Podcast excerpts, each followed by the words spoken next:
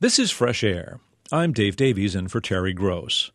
Part of the appeal of pro football has always been bone jarring hits delivered on quarterbacks, receivers, and running backs. But as four teams battle Sunday for a trip to the Super Bowl, there will almost certainly be fewer headshots than in past years. That's because the league has finally made and enforced rule changes aimed at reducing head trauma. Players are now fined tens of thousands of dollars for leading with their helmets and tackles, and teams are banned from sending players with concussion symptoms back into games or practice. One of the agents of those changes is our guest, Christopher Nowinski. When he was a defensive lineman at Harvard, like others, he thought players who complained about head injuries were soft. But after suffering further concussions as a pro wrestler, he became an advocate for safer competition. In 2006, he wrote the book Head Games Football's Concussion Crisis, and he co founded the Sports Legacy Institute, a nonprofit focused on concussions in sports. Part of Nowinski's work has involved convincing families of deceased former players to give him the athlete's brains so they could be studied for evidence of head trauma. Nowinski says there's been progress in protecting athletes, but as you'll hear, he thinks far more can be done, especially in youth football. I spoke to Christopher Nowinski yesterday. Well, Christopher Nowinski, welcome to Fresh Air. Let's talk about your own experience first. You played football at Harvard. You were an all Ivy League lineman, right? That's correct. Um, do you know if you suffered concussions playing in college? I believe I suffered two very minor ones, and they were not diagnosed at the time because, of course, I never said anything to anybody. But the uh, the one I remember most vividly was uh, was actually an inter squad scrimmage before the season. Uh, I think my, my junior year, and I was in the back wall on the kick return team, and we had some uh, bad kickers back in that day, and I, I unfortunately kicked the ball to me, and I was never allowed to touch it when I played football as a lineman, so I didn't know what to do except for run forward and put my head down and I went helmet to helmet against uh, one of our most vicious tacklers, and uh, didn't remember falling down. Um, and I remember when the sky, uh, when I when I opened my eyes, the sky had gone from blue to orange, and that that was a significant difference, I think, for me. But of course, I uh, I just kept on playing through it, and then pieced together what exactly happened when I watched the film the next day and saw that we both uh, found out we both got knocked silly and just kind of fell sideways, and it wasn't nearly as cool of a collision as I thought. Wow. W- was anybody talking about you know head injuries and concussions back then?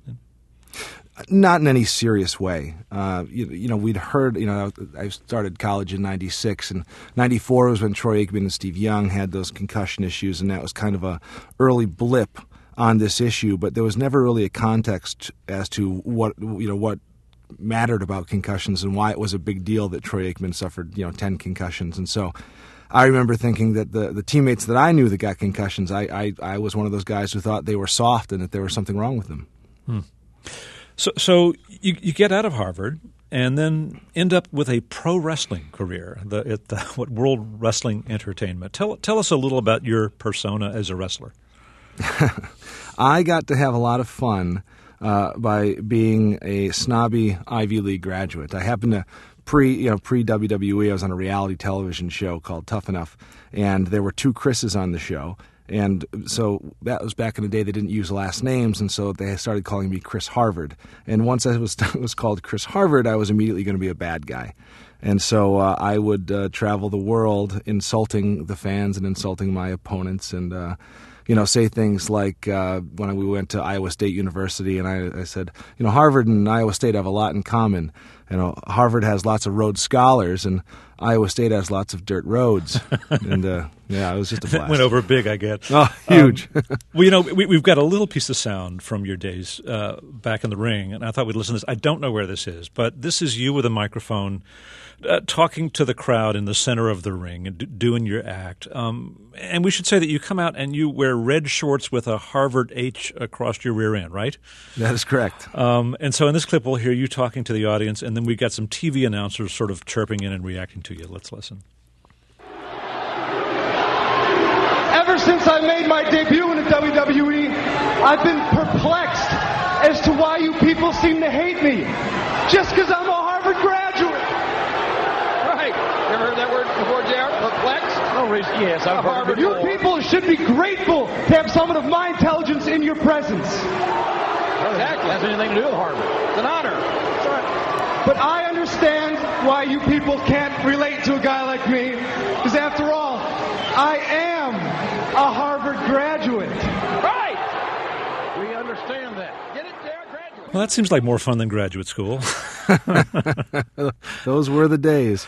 and and of course you, you you were the foil. You were the, the you were the guy that, that folks loved to hate because you were this Ivy League snob. But you did get in the ring and you mixed it up. Um, what what kind of headshots did you take? you know, I, I, I took quite a few. Um, of course, wrestling is meant to be, uh, you know, predetermined, and you're not supposed to injure your opponent. But the reality is that the moves are so fast, and and most of it, most of the matches are improvised. There's a very small margin for error, and so I got four concussions while I was wrestling, um, and a few of them were from kicks to the head. Uh, you know, just just the the fact that I'm I'm running full speed across the ring, and, and one of them, Bubba Ray Dudley's, giving me a, a you know ki- kicking me in the head with a straight leg, and we were just six inches closer than we thought, and he was trying to make it look good, and so he just knocked me silly. Um, another time, somebody was giving me a move called an enzuigiri, where they kicked me in the back of the head. And the sound you usually hear is the person slapping their hip while they do it. But in this one, uh, my my friend Simon Dean later told me he thought he broke his foot. So um, you know, I, I, I got unlucky a number of a number of nights, and uh, it was rough. And, and what symptoms did you experience, and do you still experience? Well, at the time I, he kicked me, I remember we were in the Hartford Civic Center, and I hit hit my back, and I, and I remember looking up at the at the ceiling uh, the arena and realizing that uh, I I just had no idea where I was, and I had no idea what what we were doing out there. I couldn't remember what happened before. I couldn't remember what was hap- supposed to happen next, and it was a it was a very scary feeling to be out in front of you know five thousand fans with with it was a tag team match, three guys moving around you at full speed, and just being completely uh, felt like I was just dropped in on the situation. Um, so they we ended up finishing the match. Be, they just would tell me what to do move for move because I had the memory of a goldfish. And when I got backstage, I just remember my head just pounding and pounding and pounding. Um, and the athletic trainer would come out to see, you know, something you could tell something was wrong. But the first thing I said was, you know, I'm fine, leave me alone. And I just, uh, I, I, actually went and, and, and, disappeared and hid in the bowels of the arena, uh, laying on the floor to try to cool off my head. And uh, as time went on, I ended up essentially, uh, I didn't know any better that you're supposed to rest a concussion after you get it. So I ended up wrestling or working out every day for five weeks and made the symptoms worse and brought on new ones. I developed short term memory problems. It started with not being able to remember the matches as I was going out there and actually planning a couple matches at the end with plan Bs, saying if I blank out out there, let's do XYZ. Um, and then what really, you know, made me stop uh, was the fact that I we um, we did a show. We, we, went from Green Bay to Indianapolis. I'm driving to a, from Indianapolis to our show that night in Terre Haute. Apparently, I'm going in and out of normalcy and consciousness or something. Where my driving partner, unbeknownst to me, though he's sitting next to me, called ahead to the to the managers of that show saying, "Don't let Chris wrestle. There's something wrong with him." So I show up and they say, "We're giving you the night off." So I don't wrestle. I go back to Indianapolis to get ready for the next show, and I go to bed. My girlfriend happened to be on the road with me at the time, and I woke up apparently about an hour after I went to bed uh, on the floor of the hotel room, uh, surrounded by a broken nightstand and uh, a, broken lamp. Uh, my girlfriend told me that I had started acting out my dream, and so I stood up on the bed at one point. She couldn't wake me up. She couldn't pull me down and I uh, in my dream I guess I thought I saw something falling and I jumped for it and just went head first into the wall and through the nightstand. And apparently even hitting the ground didn't wake me up. It took about 30 seconds. And that's really what scared me straight and said geez I think there's something wrong with my brain and I should get checked out. And I, I never wrestled again. So tell us about this becoming not just a personal issue but well um, a crusade for you my eyes were opened uh, when I was traveling from doctor to doctor to try to really understand what was going on inside my head, and nobody could help me understand, you know, why suddenly I, you know, one kick to the head is is causing all these problems. Finally, at doctor number eight was a gentleman named Dr. Robert Cantu, who uh, became my co-founder of SLI and became my mentor. But at the time, he was my my concussion doctor, a neurosurgeon. And when I went into his office, he said, How many concussions have you had? And I said, Well, I've had zero. And that's what I'd told the other seven doctors. I'd never been diagnosed with a concussion. And he said, Okay, well, I, I, appreciate that, but how many times have you been hit in the head and you've seen stars or got double vision or, or felt nauseous or got confused and, and dizzy? And I was like, Well, doc, those happen all the time. that's just a ding. And he was like, Well, that's actually, they're all concussions, whether or not you're knocked out, and, and, and maybe you've had too many. And that's how I kind of pieced together my concussion history of six in the previous five years and then you know he started just sharing all this other information you know uh, talking about you know i couldn't believe a i didn't know what a concussion was and b he told me had i rested the concussion and not fought through those five weeks that i would have really probably been fine that a concussion itself is not necessarily uh, a huge problem but when you return to play too soon and, and keep stressing an injured brain that's really the problem and so I realized that I'd really thrown my career away and a few years of my life out of just, you know, plain old ignorance. Um, and then on my own, I happened to have a life prior to wrestling as a, as a life sciences consultant for a company called Trinity Partners outside of Boston. And I decided to read every study ever published on traumatic brain injury and, and concussion and, and what the consequences are. And it helped me realize that what people really didn't appreciate in the medical world was how many concussions were actually happening.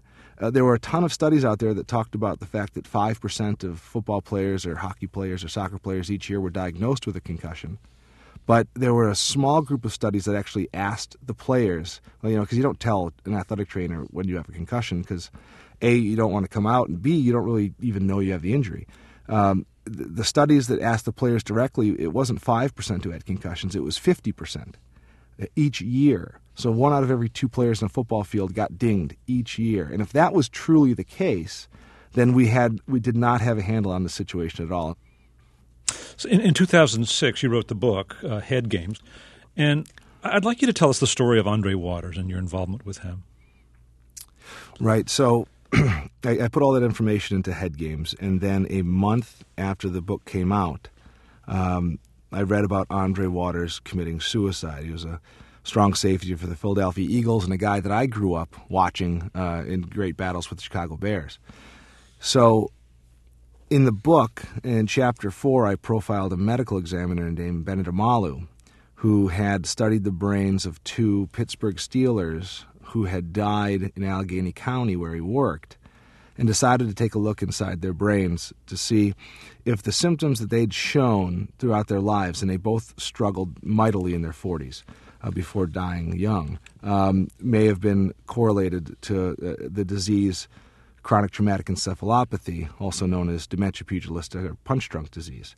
Apparently, nobody had ever looked for this disease in a former football player, even though it was widely known in boxing somebody nobody ever pieced together that football players might be at risk as well. So. Uh, and, and, you know Mike Webster really struggled, uh, was homeless, and, and, and, and, suffered from dementia. He was the um, center for the Chicago Bears, right? Yeah. Uh, he was yeah. the center for the Pittsburgh Steelers. The Steelers, okay. Right. Yep, he was a Hall of Famer, probably the best center to ever play the game.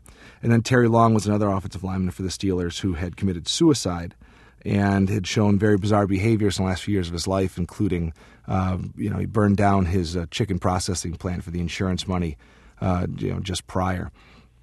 So, uh, because Long committed suicide at about the same age, I thought, you know, I bet you uh, Andre Waters, because he was known as Dirty Waters for being a big hitter with his head, had a lot of concussions, and I and I wonder if the concussions led to the disease and the disease contributed to the suicide.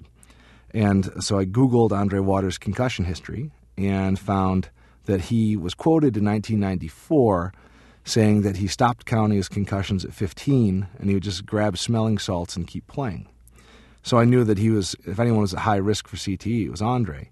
And so I decided to call his family and ask if they would uh, let Dr. Omalu study Andre's brain. Yeah, yeah. this is sort of a remarkable part of the story. You you figured you got to look at his brain. You call and asked, and where was his brain?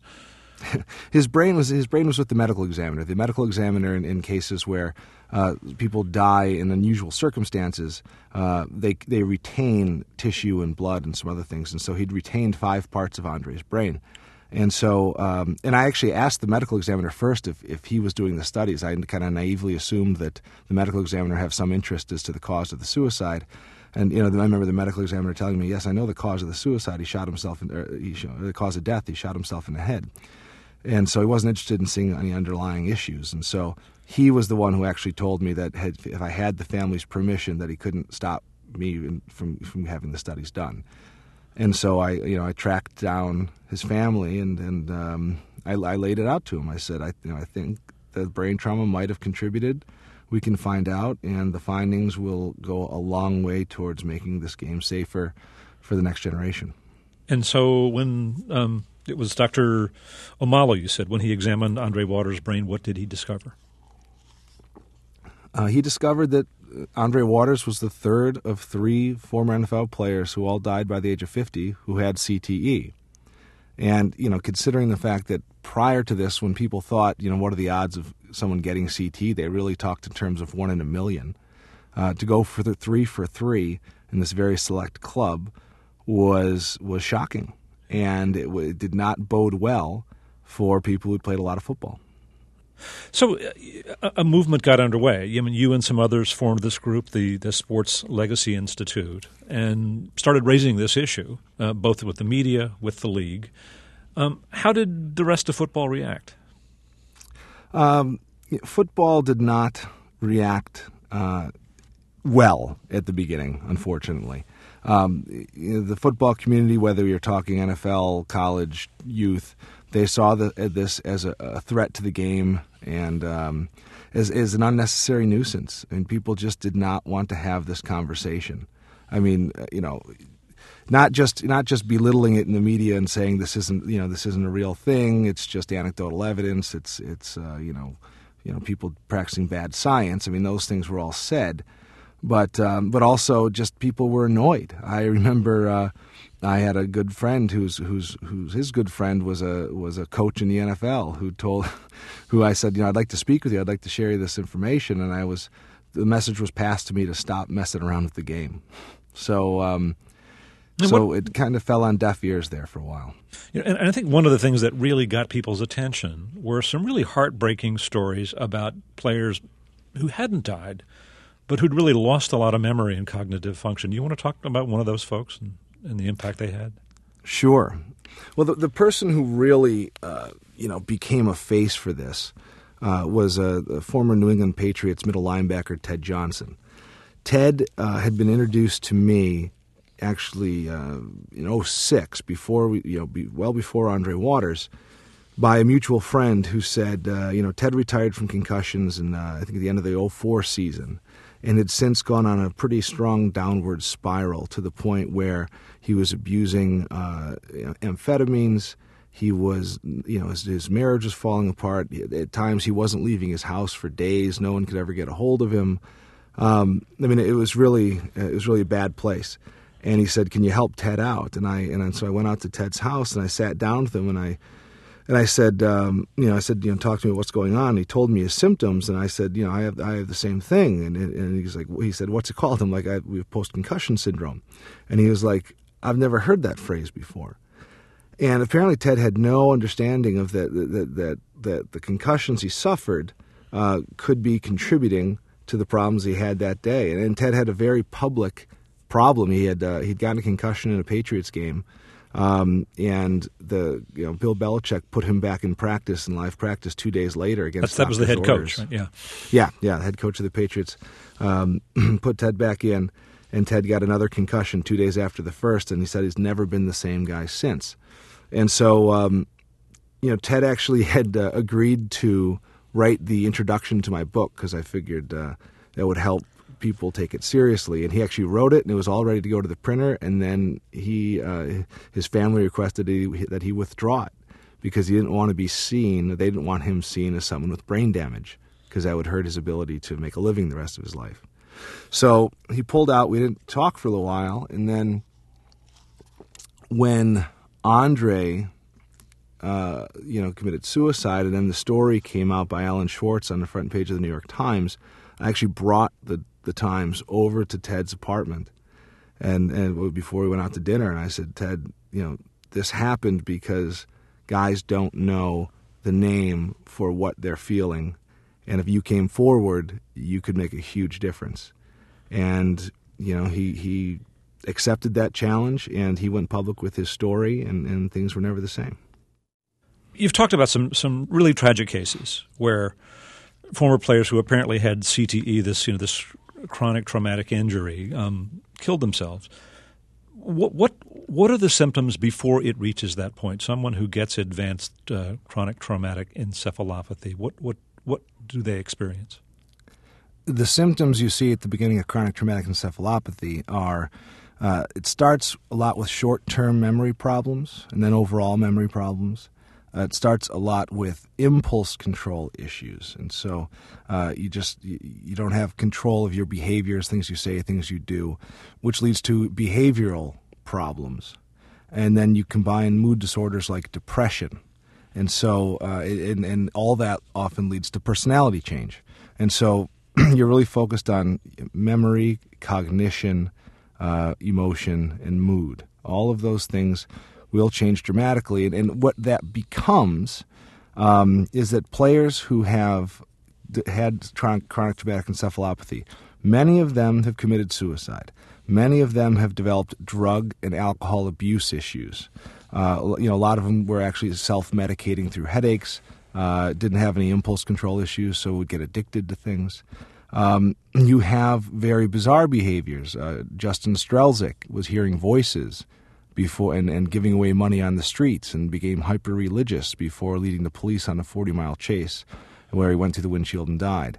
Um, you know, and, and, I think the worst example would be Chris Benoit.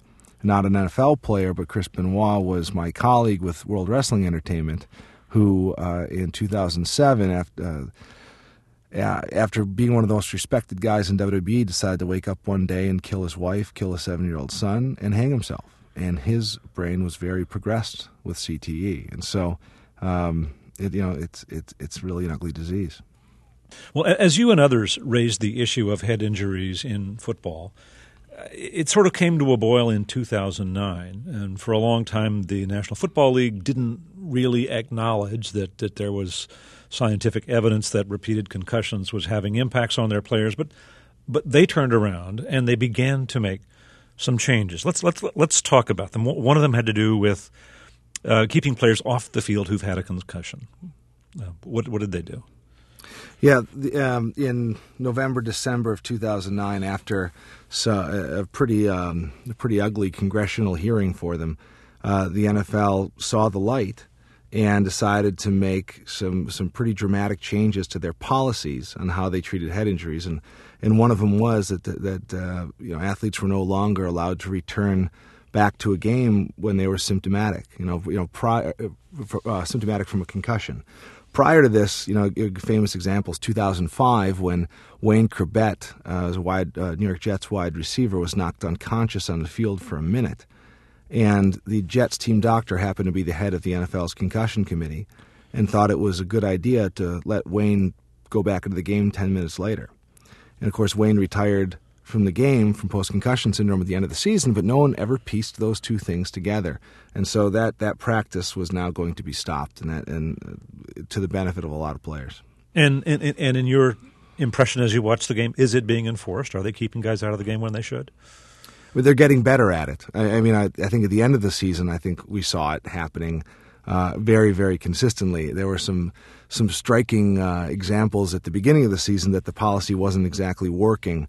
Uh, I think the best example being a Philadelphia Eagles game early in the year where Kevin Kolb first got a concussion, and when he went to the sideline to be evaluated, Stewart Bradley got another one for the Eagles and actually uh, fell over trying to get to the sideline. And clearly, I mean, to anybody, he clearly had a concussion, but apparently no one from the Eagles medical staff was watching the game because they were all with Kolb and didn't see it and no one on the coaching staff or the players thought they should alert them to it. And so Stewart Bradley found himself back in the game four minutes after falling over after a hit to the head, and which was just horrifying and shocking. And, and everybody in the entire world watching that game knew he was concussed and shouldn't be in there, but the, the, the Eagles didn't handle it. And so, you know, those that became what was great about it, it became a media event. And I saw, I realized based on the reaction to it, you know, it was, uh, you know, the, the, the mood had changed, and I that was never going to happen again because someone knew they were going to lose their job. But of course, Kevin Kolb even went back into that game. Okay. So uh, it got better at the end of the year. Now, they've also changed the rules and their enforcement of rules about um, vicious hits. Um, you can't lead with your helmet now, right? And you can't uh, hit a defenseless player, that is to guess someone who's sort of open to, to contact. You can't hit them with your helmet, what your forearm or the pads, or right? Shoulder. shoulder. pads, right? Right. right. And and is that working? You know that that's working to to diminish the the biggest hits in the game. You know the the issue is that you know as helmets have gotten better, uh, you know players have found it's very effective to use them as a weapon, and that's it's exactly how you can deliver the most force to somebody, and, and, and you can easily knock somebody out if they don't see it coming. Well, you know that was you know, while it might be an effective strategy, it was extraordinarily dangerous for the players. And in the rule book, it was actually, you know, technically illegal, but was never being enforced. And so the NFL stepped up and said, okay, we're going to eliminate these these really vicious helmet to helmet hits on defenseless players. And and you know, it has clearly changed the way the game was played. And I even I even heard rumors that, that scoring was up this year because uh, receivers were no longer as fearful to run across the middle. I mean, you know, I mean, it, it, it's one thing to get the wind knocked out of you. I think we're we're bringing that back, but to get knocked out to catch a five yard pass across the middle is never worth it. So. Um, it, it's been remarkable to see how quickly the players adjusted and go have gone back to better tackling techniques. But you know, the reality is, um, you know, while that's a great change, it's certainly not going to solve the problem uh, in any major way by itself. I mean, we're, we're, we're eliminating a few dozen hits from the league each year out of out of hundreds of thousands, and so the bigger change that needs to be made is dramatically reducing actually how we practice this game. Studies show that 75% of the hits to the head a player will take happen in practice when no one's keeping score. And having played and practiced and, and talked to guys who've played, no one really enjoys the hitting in practice. And if we found out that it's this bad for you, we really should almost eliminate it from practice. Just hit as much as it takes to be safe, but then save the hits for the games.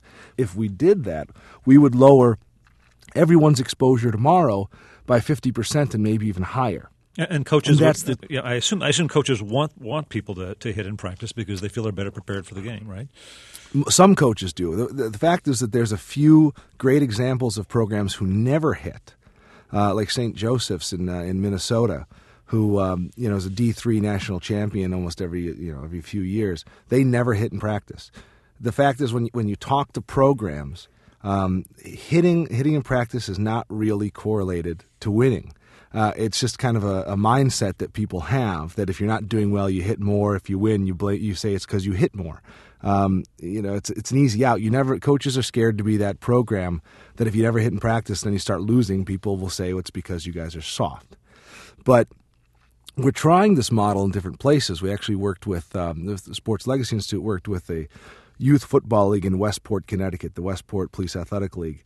We we laid out all the research and everything we knew, and we said, look, these are the changes you have to make, and it really starts with how you practice. Um, they went from 30 concussions three years ago to 25 last year to 11 this year, and still won their league. Right. So but, they but, were. But but, but the issue for really is subconcussive in, uh, of impacts, really, right? I mean, you want them to. It's, right. It's the repetitive hits that aren't concussions that, that, that you're really concerned about here, right?